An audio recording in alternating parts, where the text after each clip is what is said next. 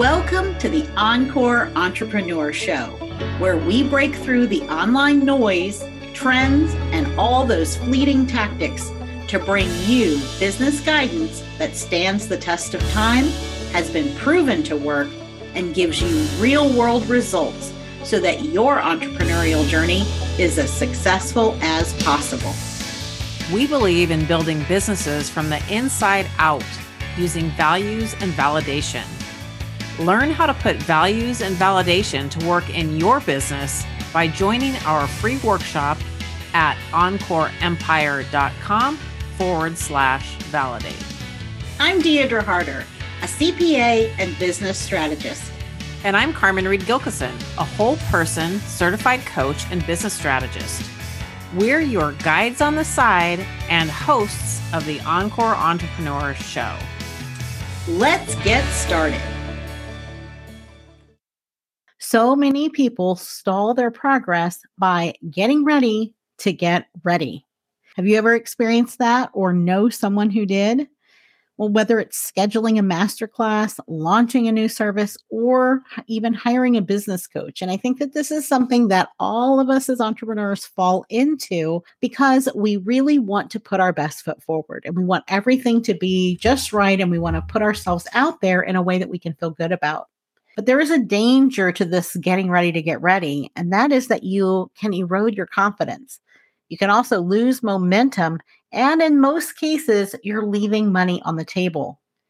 Your mindset takes a big hit when you train it to stay in a holding pattern because you're telling yourself you're not ready. And the truth is, you're more ready than we think we are all the time. Yeah, those are such good points. And I think too, what happens is, you know, it's scary to do something new. So we think, well, I need to get ready. I need to get more ready than I am. And it's a trap. And so let's talk about reasons people get stuck in the getting ready to get ready syndrome. The number one reason is fear. And fear shows up as many different things. It can show up as procrastination. Procrastination on taking action and learning. Like until you take action, you don't know anything. And what do I mean by that? I mean that let's say you have an idea for a product or a service, or you're going to launch a workshop or something that you're going to put out into the world for the first time. And you want to learn everything that you possibly can about that thing before you take action on it. Well, that's deceptive. It seems like learning is going to give you all of the answers, right? But it's really not, because you're not going to learn until you take the action. And that's kind of what we're talking about here, this getting ready to get ready. What Deirdre just said is exactly right. The truth is we are more ready than we think we are all the time. So fear shows up as procrastination, and procrastination can show up as allowing busy work to wipe out priorities or not prioritizing. Sometimes we can finish a day and be like, well, I've been doing stuff all day long, but by the end of the week or the month, it's like, well, I didn't get that one thing that I wanted to get done. Do you ever have that nagging feeling when that happens? I know it's happened to me before, and that's because you're allowing yourself to get sucked into busy work. And yes, you are doing things, but are they the right things? And are they moving the needle forward? Are they getting you to where you want to go? So that's one way that procrastination shows up. Another way is making excuses like it's not the right time, my audience isn't big enough, I don't have time, etc. We can talk ourselves into all sorts of reasons why we need to put it off. And that's just simply fear deciding what we're going to do. And we don't want to do that. The other way fear comes into play is through perfectionism. It's vulnerable to put yourself out there, to put something out into the world that you care about and that you want to help others with. And one of the ways to help soothe or ease that feeling of vulnerability is thinking, well, I'm going to make it perfect. I'm not going to put this out there until it's exactly what I want it to be. But again, that goes back to that when we don't take action, we don't learn. When you put something out, we like to say there's a minimal viable product. When you put the minimal viable product out, meaning that it is as good as it needs to be, without going into perfectionism mode, and then you run with it and take action on it, you are going to learn 10 times what you would if you sat back and tried to learn more or tried to make it perfect. Perfectionism is an illusion. There's no such thing. The other way that fear shows up is through imposter syndrome. I have to wait until I do this, that, or I become this, or someone says this, or whatever the reason is. You don't believe that you have what it takes because fear is eroding that confidence. And sometimes what people do, we see this a lot in the online space, is people will get overly certified. They will get every certification. They might already have 3 certifications, and then they think, well, I've just got to get this one more. But that's kind of buying into hope. It's not really buying into a solution. So the certifications, they're great. Training is great. We're not saying that it's not good, but when we get overly certified as a defense mechanism or a way of procrastinating because we feel like we're not good enough, then it's not helping you at all. And that goes back to the whole thing about taking action. We want the minimal viable product. We want to launch it. We want to take action. We want to be in conversation with our audience to know exactly what it is they want. And getting another certification, they're not really going to care if you have 3 certifications or 10, right? All they care about is that you can serve them. And they're not going to know that until you put yourself out there. It's such a good point. And, you know, we may not think about it. We all hear about procrastination and perfectionism and imposter syndrome, and we talk a lot about it, but you want to see, can you catch yourself doing it? And sometimes, you know, procrastination isn't always for one reason. Sometimes it's just because you're not looking forward to doing the thing that you know you have to do, right? Like, so there can be instances. I know with a lot of our clients, they're a little bit resistant when it comes to submitting their profit and loss report every month because it's something that you have to face. But the thing that's most important here is to be able to recognize when you've fallen into the fear-based behavior, when these things are showing up and it is based on fear, when you can recognize it, that's when you can do something about it. So if you catch yourself, one of the things that Carmen and I do every week and we help all of our clients do is we have this weekly CEO time where we're going through and planning our week and we're planning our priorities. And this is what helps you not procrastinate, or it helps you not let the busy work wipe out everything that you should be doing that's really going to make the difference in your business. And when you look back at each week and see, what did you say you were going to do? And did you get it done? And if not, why not? And sometimes there's a perfectly good explanation, like something else became a priority. That happens. It's not set in stone every week. We can start off on Monday morning saying, here are my 3 priorities. And then all of a sudden by Wednesday, something really important comes up that we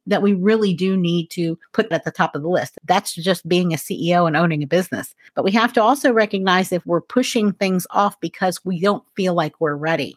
And you can kind of catch yourself doing this if you begin to start justifying your reasons for not doing the thing. So when you look back and go, oh, I didn't do this and I didn't do this. If you start justifying and you start saying, well, it's because of this, that, and the other. And if that because wasn't because something else truly became the priority, then this could be an indicator that you're falling into this fear-based behavior. And when you practice awareness and realize you're doing this, one great question that you can ask yourself is this true? So whatever the reason is, once you say it, either in your mind or out loud, then ask yourself, is that really true? I know a big one for me is, I don't have time. I didn't have time to do it. And when I really ask myself, is this true? I'm thinking, no, it usually isn't true because there were other things that I did that probably weren't as important as that. I maybe just got kind of sucked into something. You know how that goes. You get an email all of a sudden, and then you're off on checking out the new thing that just came into your inbox. So we always have to kind of get down to what is the real reason. Another indicator that you may have fallen into this is that you aren't reaching the goals you set for yourself. Now, I don't mean like the goal you set last week and you missed it. We're talking about over an extended period of times, if you are habitually not reaching the goals, the bigger things that you've decided to do. I know for a lot of entrepreneurs, one thing when it comes to marketing is going live on video. That's a scary thing if you haven't done it before, if you haven't done much of it. But when you know that it is really important and it is critical to your marketing and for your audience to get to know you, that you need to do it. And if you continually set the goal that I'm going to go live, I'm going to record this video, I'm going to put it out there. And if you just keep pushing it off, then that is an indicator that really it's fear-based behavior that's driving this. And again, awareness is the first step so you can address it. And another way you can recognize this is that you keep trying different things once and then moving on to the next instead of sticking with it and then tracking it, measuring it, and optimizing what you're doing. And this is so easy to do. We see it all the time. It's so much more fun. You try something, you're like, well, that was kind of womp. Didn't get really the results that I wanted. And so it's so much easier to go, oh, but I just heard about this thing over here. Like, right now the latest thing is Threads, right? Everybody's like, oh, go over here to Threads. So it's like, if you've been not getting the result on one platform, you're like, oh, there's this whole new platform. Let me go over there. And it's not to say that that can't be part of your strategy. But again, we want to look at, is this just you kind of pushing off and chasing the new thing because it's easier and more exciting, than really kind of digging in and asking some questions about, okay, exactly why didn't it work and what can we do about it? And let's do this long enough to really know, is this the strategy we should be following and is it really working for us? Yeah, that's such a good point. Plus, it's what you just said, Deirdre, like it could be part of your strategy, but most of the time when people are trying a different thing, they do one thing and then they go on to the next and they try something else and they think, ooh, here's a new thing. I'm going to try that. That's not creating a strategy. That's just jumping to the next thing. So that's the difference there. So let's talk about what can you do about it. Let's say you have recognized that you're falling into fear-based behavior, and we all do it. We are not here to say that we never do it at all. It's something that as humans, we deal with fear all the time in many different areas of our life. So being aware is your first step. Start looking at what you're doing, which is what Deirdre just talked about, practicing awareness, and realize, what's my go-to habit when I am exhibiting fear-based behavior? You just have to kind of be an observer of yourself is really key. So take a moment to reflect and get real with yourself. Ask yourself why. Why haven't you done the thing? What is holding you back? Asking ourselves questions like this, people kind of they tend to justify and move on because we don't want to look inward. Right? We don't want to face the fear. We would rather just sweep it under the rug and move on and say, forget it. But if you really ask yourself, why am I procrastinating? And then you might have an answer. And then, well, why is that? And then you might have an answer. There is a method of identifying what is true by asking questions several layers deep. So if you ask yourself why, and then you come up with an answer, and then you ask yourself why about that, and then you come up with an answer, and you ask yourself another question, maybe is it true or why or whatever the next question is that makes sense, you will get to the root of the problem. So same thing happens with why haven't you done the thing? What is holding you back? And it's perfectly okay to say, I'm afraid. It can be as simple as I'm afraid. If we talk about the example that Deirdre gave about going live when you haven't done that, it is a scary thing. So you could genuinely just be afraid, and you know that you're afraid, but we also know that it's not going to do us any good to keep procrastinating and to keep ourselves from doing it. A lot of times it's like we just have to jump into the deep end, do the thing, and then realize that, oh, it's not as hard or scary as I thought, just like with anything else in life. So another thing you can do when you realize that you're in fear-based behavior is set and track goals. So if you keep setting dates for something, a workshop, for example, or I'm going to launch this thing when the end of summer or whatever, and you keep not running it, that is a sure sign that you're procrastinating or you're in imposter syndrome or perfectionism. The dates are there to help you meet them.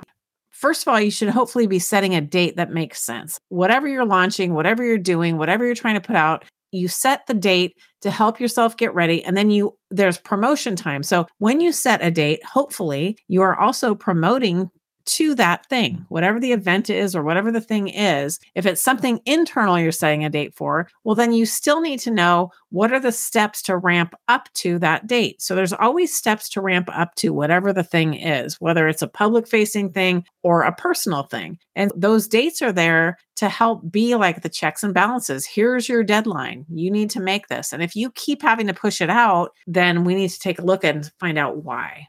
If that starts happening, the third thing you can do is get the accountability system that you need, whether it's a mentor, a coach, a business colleague, to learn how to iterate your way to success. And this goes back to the minimum viable product. We want to put something out there that is just enough for people to understand, to be able to join in, to see what it is, to get a transformation. It does not have to be the Cadillac of all things. It just has to be your little commuter car in this instance. We want to put the minimal viable product out there, and then we want to iterate our way to success. And that means that we're going to do the thing. We're going to set the date. We're going to launch the thing. We're going to be in action, and we're going to learn from that action. So when we launch something, if you got only one person attended or 12 people attended, you're going to get feedback either way.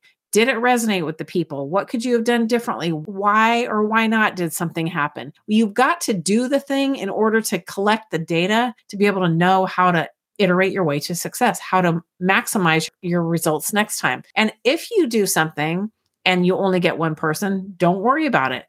You got someone.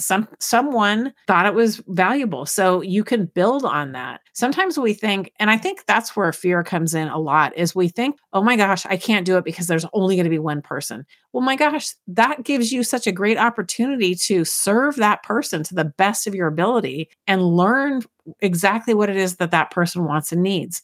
We can't just discount it if it's just one. We all start from zero and we grow from there. And if we keep putting it off, we're never going to grow. And that's kind of what we're trying to get at here. You can't go from 0 to 100 if you never take that first step and do it for one in the beginning. It's all part of the process. It doesn't mean if one person signed up this time that forever and ever, you're only going to have one person. It is success when you put it out there, whether one shows up or maybe people just watch the replay, whatever it is, you just have to do it so that you can then iterate your way to success. Let's look at an example that we can relate to here. If someone wants to create a wait list or wait until they launch something months into the future, we hear this often. We've heard this lately because we're recording this in July. We hear this excuse of, I can't do it in the summer because summertime is slow, they say. But business doesn't stop in summer. People might be out enjoying the weather and they do go out and do things, and they have less attention on their computer possibly in the summer than they do in the fall. But it doesn't mean that everything comes to a screeching halt unless that's what you want to think it means. Part of it is we have to look at what are we telling ourselves and what are we believing? If you're never going to run anything in the summer ever again because summer is slow, well, then that could be a strategy. You could say, I know that business slows down in the summer, so I'm going to take the summer off. So great. But that means the rest of the year, you better make up for the time that you took off in the summer. And what we know to be true is that in order to keep momentum going and to build and iterate your way to success, you need to keep doing the thing all year round. We're not really in the type of industry where we can just take months off at a time. There's got to be something going on to be nurturing your clients, your audience, and everything else. We just want to throw that out there. Like when you find yourself, if you hear something like, oh, there's a summer slowdown, or, oh, this happens, or whatever it is, if you believe it or you don't, you'll be right. So we have to be careful with what we put into our heads. If I'm going to believe that summer is going to be slow, then that's the energy I'm putting out there. And even if I try something, I'm doing it half-heartedly because I'm thinking, well, summer's slow anyway, it's not going to work. So you have to be careful about how you're setting up your mindset. Now, we built Encore Empire by running workshops, and our Facebook group in the beginning was 50 people, 40 of which were friends and family. All right, Deirdre and I invited everyone we knew. Will you please come into our group to be like to seed the group so we could start? We wouldn't start from zero. And we followed a system that recommended not running workshops until you had 300 people in your group. But we did it anyway, and it worked. And that's just kind of to show an example of what people say you quote unquote should do, or what you start believing is true. You can do things that go against what people are saying or what you're seeing. Everyone isn't just stopping purchasing in the summer just because some people are saying summer slows down. We want to make sure that if you believe in what you're doing, you do it anyway. We ran our workshop with 50 people in our group. Our first one, when the person that we were following said, you need to have 300, and it still worked. So it can work for you too. And, you know, one of the mindsets that we had back then is we were looking at it two different ways. Number one, we were using the minimum viable product strategy. We were going to put it out there and it was going to be good, but it wasn't going to be the best thing ever. We knew we would be able to iterate, but we couldn't iterate and make it better till we ran it. So that was one of our goals for the workshop. And by the way, this is kind of an aside tip, but every time you're going to put something out, run a workshop, launch something, launch a program, you should be very clear about what's your intention with it, right? Like, what do you intend this to be or to do, or what kind of experience do you intend to have? And you can have more than one intention. So our intention was, we want to test out this workshop model. We want to have a dress, kind of like a dress rehearsal to kind of get it all down. And we wanted to serve. We wanted to serve anyone who wanted to attend with us. And we also wanted to open up a coaching program for anyone who wanted to take it a step further. I can say we achieved all of those objectives just by running it. Was it perfect? Absolutely not. In fact, when we look back on it compared to where we are today and what we do in our workshops, it was like so elementary. But you know what? It was still valuable. And we actually were able to launch our first coaching program with our first few clients from that. So it just goes to show you that it's really about what you set your expectations to and your intention. Would we have enrolled more if we'd had 300 people? Probably. But we didn't have to wait for that. And this is the whole point of what we're talking about today. We don't have to keep getting ready to get ready. We can just go out there, and by the very nature of acting, that makes us ready. Now, one of the other things that Carmen and I have done from the very first day that we started Encore Empire inside of our Facebook group is weekly live learning. And this is where we go live every week. We live stream inside the group. Nowadays, we are also streaming on LinkedIn as well, but we wanted to give value. And so we come with business strategy, some of the complementary topics like we're talking about here on the podcast. It's just another way, because some people love podcasts. Some like to actually be interacting with you in a video format. So that's why we do that. Now, in the very beginning, and for quite a while, Carmen and I would be the only ones there every week. I know my mom attended a couple times, and some of Carmen's friends would pop in. But even though there were no people we didn't know yet, we kept going because we knew that people were watching the replays, or at least they had the opportunity. And our job is not to force people to do anything. We can't force our audience to watch replays and interact with us. But what our responsibility is to make it available, to give them the option to do it. And if we aren't putting it out there, then we're not giving them that option. When we ran that first workshop, we had 3 people register. Now, I know we've heard a lot of this from our clients who are just starting to run like their first workshops. They're feeling so disheartened, right? Like, I only had a couple people show up, but it was the same for us. We had 3 people that signed up and 2 showed up, but those 2 that showed up were our first 2 clients that came into our program. And ever since then, we've run a workshop every 8 weeks without fail. And regardless of whether or not people attended or whether or not they engaged, like, we've just done it. We've made the commitment to do it. And so that consistency is really one of the big things that has built our business to the point that we've built it to.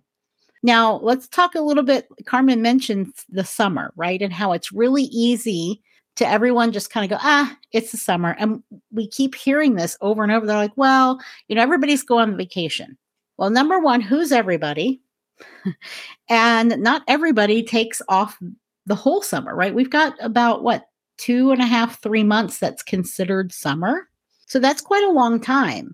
And yeah, it can be real, but if we wait a few more years, it might prove that summer is not a summer slowdown. Carmen and I thought the same thing. Our first couple of summers did seem to be pretty slow, but then all of a sudden we'll get a spike. Like we had a virtual roundtable last week and we had, I think it was 17 or 18 ladies join us. And I know in my mind, my expectation was not to have as many there because it's this idea that we keep hearing that, oh, it's the summer, it's slow. Everyone keeps saying it. So we start to believe it, but yet that proved us wrong because we had more there. We had more at this month than we had the month before, and we weren't that far into summer. So time is always a factor, and time can be days, weeks, months, or years. And our perception is our reality, and we can talk ourselves into anything. So this is where we want to really kind of take the assumptions out of the equation. And instead of going, oh, it's summer, everything's going to be slow, we can flip the script. And we can tell ourselves, summer is going to be the best time of all. And why would it be? So you have to come up with reasons. You can think of all the reasons summer's not the best time. Well, let's do another column on the paper and list out all the reasons that summer could be the very best time. I know a couple things that come to mind for me is that if it is a little slower business-wise, for a lot of entrepreneurs, well, guess what? This is an excellent time to work on your business instead of in your business. So since Carmen and I teach business strategy, and that's what we help our clients with, and it's what our workshop is about, this should be a great time for us because this is exactly when people could be working on the business because they're not as busy working in the business. So you have to find your own reasons why, but I can guarantee you that every single service provider here, coach, consultant that's listening, you can find reasons why summer is the best, and that can be part of your marketing messaging. You go against the whole general concept of, oh, it's summer slow and we should all not be working very much, and go, you know what? This is the best time of all, and here's why.